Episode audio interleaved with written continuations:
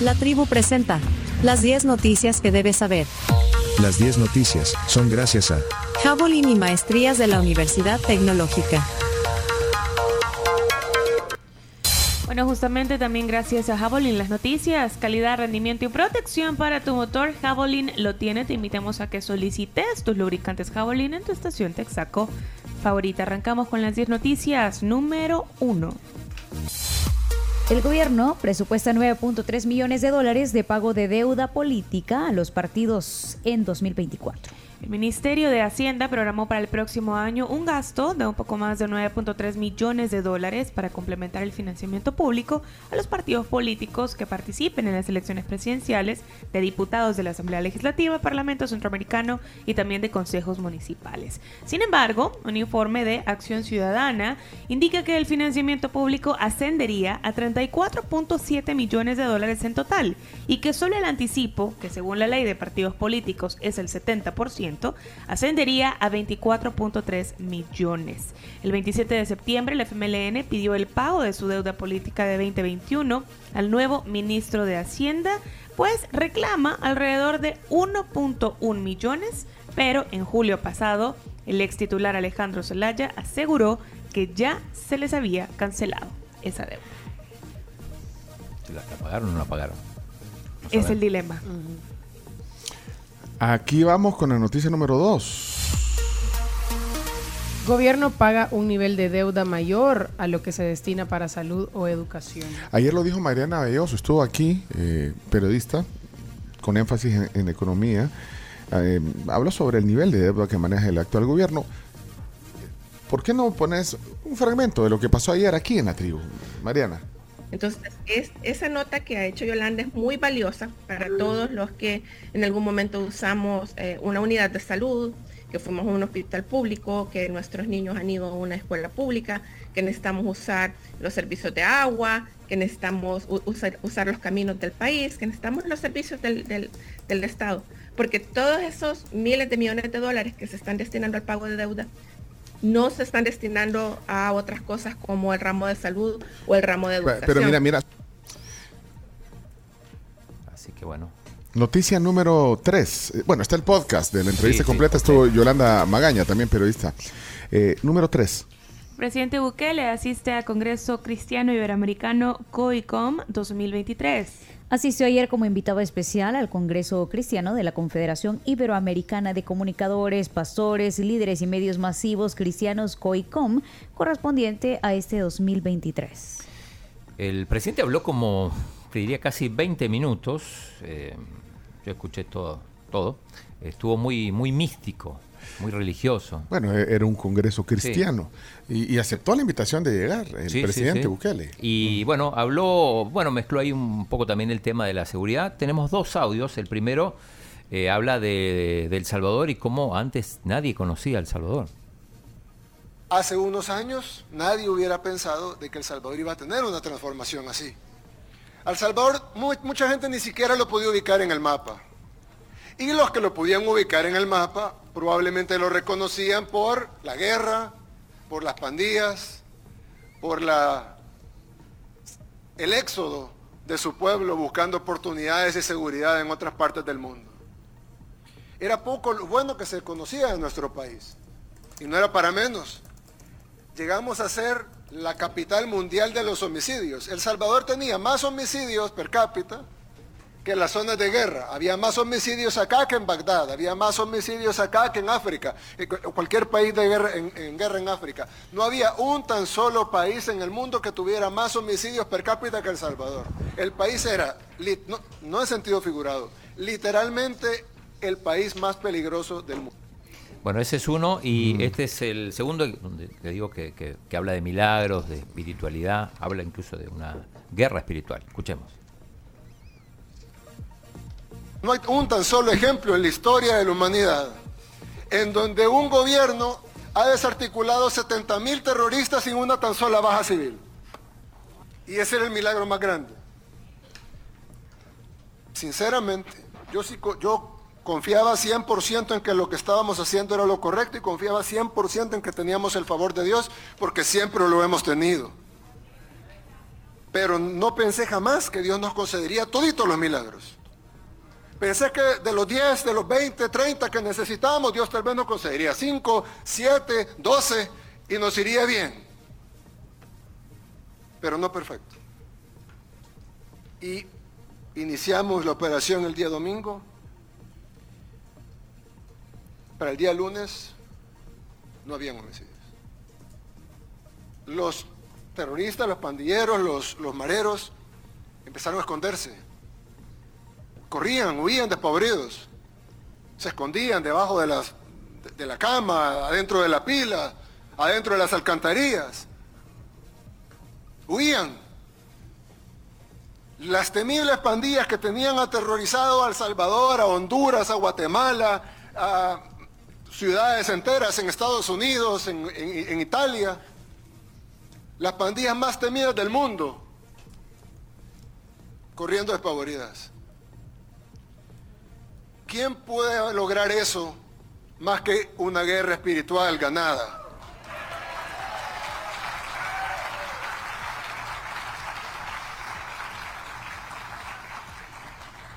Nosotros estábamos luchando una guerra acá y alguien puede decir, bueno, pero qué bien, felicidades a los, a los hombres de uniforme que lograron esta operación, pero casi ni dispararon. Porque la guerra se ganó a nivel espiritual. Y nosotros fuimos el reflejo de esa guerra espiritual.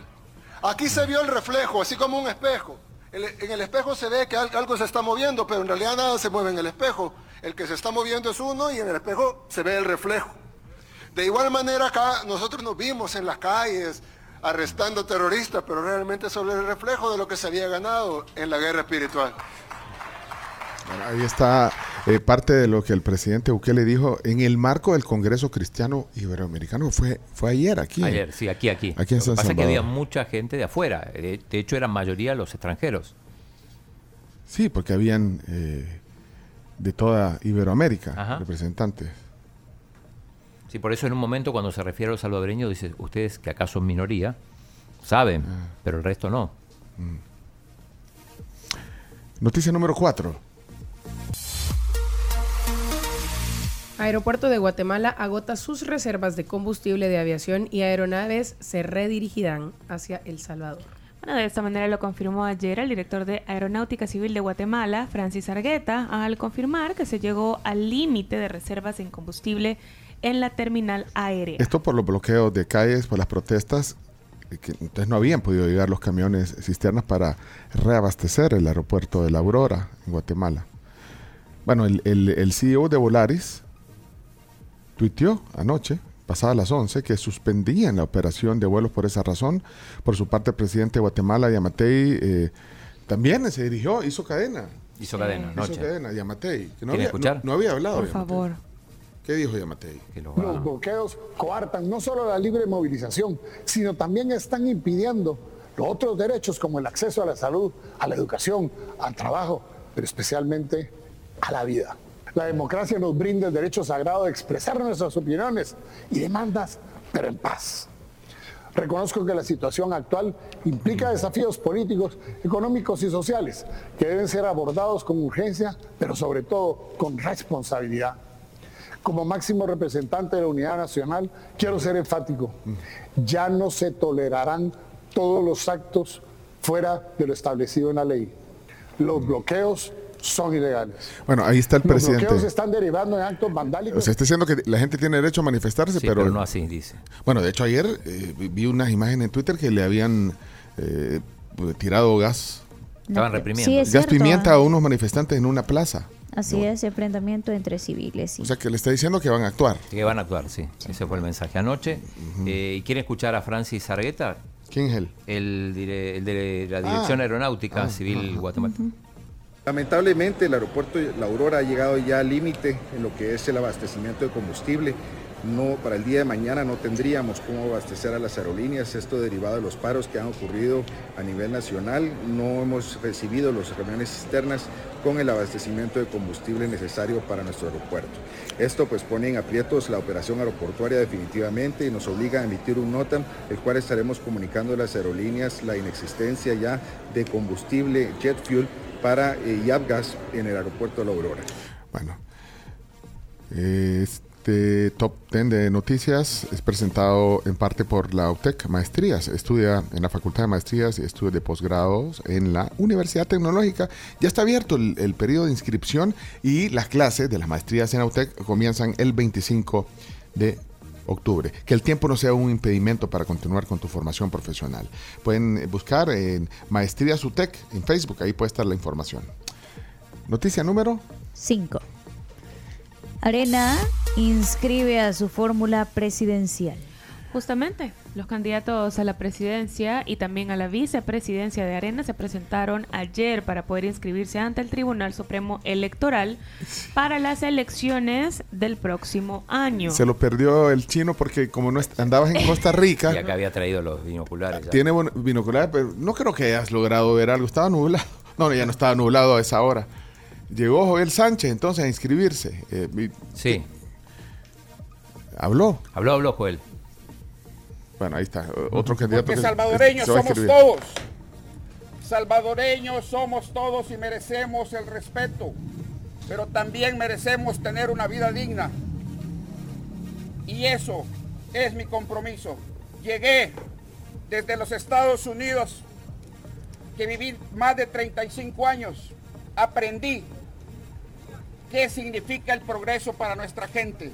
Y por eso he llegado a comprometerme con todos y cada uno de ustedes. Porque sé cómo hacerlo. Porque no voy a inventar algo que no necesitemos. Vamos a continuar las cosas buenas que existen. Eh, y, y al final, bueno, es que él viene de fuera, ¿verdad? Él viene de afuera, sí. Porque, porque no, no, no puedo decir una consigna. ¿Vi- ¿Vieron esa parte? A todos y cada uno de ustedes que este día se cuentan presente y dicen, ¿Cómo Pero no ¿Cómo dijo ahí? O sea, no hay que decir. Presente. Tenía que decir presente por la patria y dijo Patria. patria, así como mismo. No sé qué dijo. día se cuentan presente y dicen, ¿qué dijeron? Patria. Es que él se queda en paz.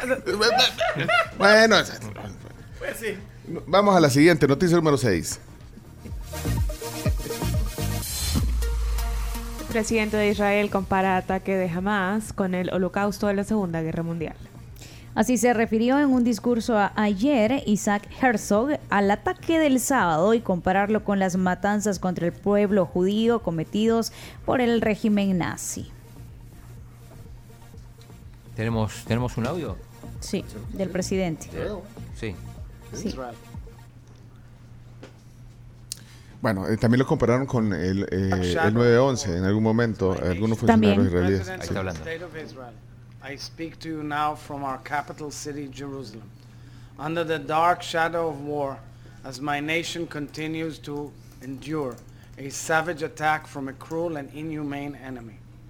To my mind, not since the Holocaust have so many Jews been killed on one day. And not since the Holocaust have we witnessed scenes of Jewish women and children, grandparents, even Holocaust survivors, being herded into trucks and taken into captivity.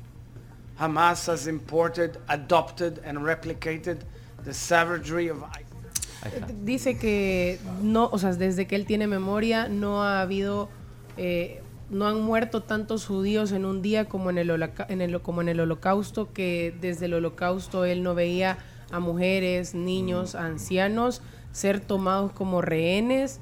Eh, dice que su país está aguantando. eh, y eso en resumen. Bueno, aquí están poniendo que eh, de la noticia anterior de Don Joel, dice que no le dan guion a, a- a Don Joel. Hay, hay que, hay que darle un guion. Dice que entra a lo cantinflas. Entremos juntos y salgamos como podamos. Y no Ay, cerraron no la así, calle. no cerraron la No calle, ¿sabes? así. Bueno, eh, vamos avanzando. Son las 7.51 de la mañana. Noticia número 7. Si fracasa fase de integración, será su culpa. Eso es lo que dice Alejandro Goodman. Es el director nacional de integración. Estuvo ayer en la televisión. ayer, sí. Con, con Federico Celedón. Con Federico Sí. Celedón. Escuchemos. problema de salud mental de la población salvadoreña es tremendo. Debería haber, y vamos a intentar de hacer eso, de poner psicólogos en cada escuela. Vamos a intentar. Lo que hay que entender, y, y hay que hacer un cambio de chip muy grande, es que debemos dejar de lado los proyectos aislados, los cursos eh, aislados. El desarrollo requiere de mucho más, porque no quiero, no queremos, el presidente tampoco quiere mejores pobres, queremos menos pobres. Si esto fracasa, la culpa es mía. ¿Sabe por qué? Porque me dieron todo el apoyo, me están dando todo el apoyo. Y ¿Cuántos recursos cuenta Nosotros vamos a arrancar, el presidente hizo mención en, en su discurso, en su mensaje del día 14, con 30 millones de dólares. Bueno, eh, y lo que habla de la salud mental, precisamente eh, hoy, 10 de octubre, se celebra el Día Mundial de la Salud Mental. Y es para visibilizar el trastorno mental más grave que están padeciendo los miembros de la sociedad global. Ahí estaba Alejandro Woodman y, y dice que si, bueno, si fracasa, será su culpa. Número 8. Se registra sismo de 5 grados en la víspera del aniversario de hoy del terremoto de 1986. Así es, un sismo sacudió la tarde de lunes el centro y oriente del Salvador sin que se reportaran víctimas o daños, pero sí generó alarma a solo un día que se conmemorara esta catástrofe del terremoto del 10 de octubre de 1986, o sea, hoy. Bueno, efeméride también. Y la noticia número 9. Tercera mujer en la historia gana el Nobel de Economía. Estamos hablando de la estadounidense Claudia Goldin, que fue ganadora este lunes con el Premio Nobel de Economía por sus estudios que han ayudado a entender la evolución del rol de las mujeres en el mercado laboral. Esta profesora de Harvard, de 77 años, es la tercera mujer en la historia en lograr este premio en esta categoría. Bueno, y la noticia número 10. Bueno, esa, esa era una buena noticia, la 9. La, Sí, y lo hablábamos hace poquito del historia. Premio Nobel de Física a una mujer También, también. sí, también. y, y la, y la número 10 es la zona Frank Rubio. La zona Fran Rubio, sí. ya instalada. Bueno, informan de fuga de refrigerante en segmento ruso de la estación espacial. A casi dos semanas del regreso del astronauta de la NASA Frank Rubio desde la Estación Espacial Internacional, la Agencia Espe- Espacial Rusia Roscosmos informó este lunes que se detectó una fuga de líquido de enfriamiento en su segmento de la plataforma orbital. orbital. Lo que no representa un peligro para la tripulación, reiteró la información de Roscosmos. Bueno, hasta aquí 10 noticias que hay que saber. Visiten su tienda Sherwin Williams y llévense gratis un galón del mismo producto al comprar una cubeta o 5 galones de Super Paint, interior o exterior. ¿Eres lo que creas? Pregúntale a Sherwin Williams. Ya regresamos. Ahí está, afinando para, para Chino Deportes. ¿Eh? Afinando, eso. Bueno, y les hago una pregunta. ¿Ustedes saben qué es la ambliopía? No. ¿Qué, qué es? ¿Qué? Bueno. Calmate, chomito. Saben que en Foodem son parte de algo grande y es que justamente en el mes de la salud visual ellos se unen a nivel mundial para hacer conciencia sobre la ambliopía o lo que podemos llamar el ojo vago o perezoso. Consiste básicamente en una mala visión de uno o ambos ojos debido a una falla en el desarrollo visual de los primeros años de vida.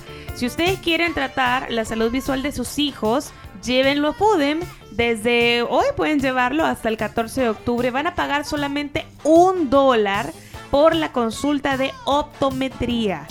Un dólar nada más. Esto aplica para niños de 3 a 7 años. A todos y cada uno de ustedes este día se cuentan presente y dicen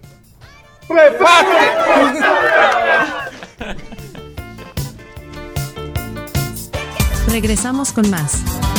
Tribu FM, siempre en frecuencia. Aquí en Sonora 104.5 FM. La tribu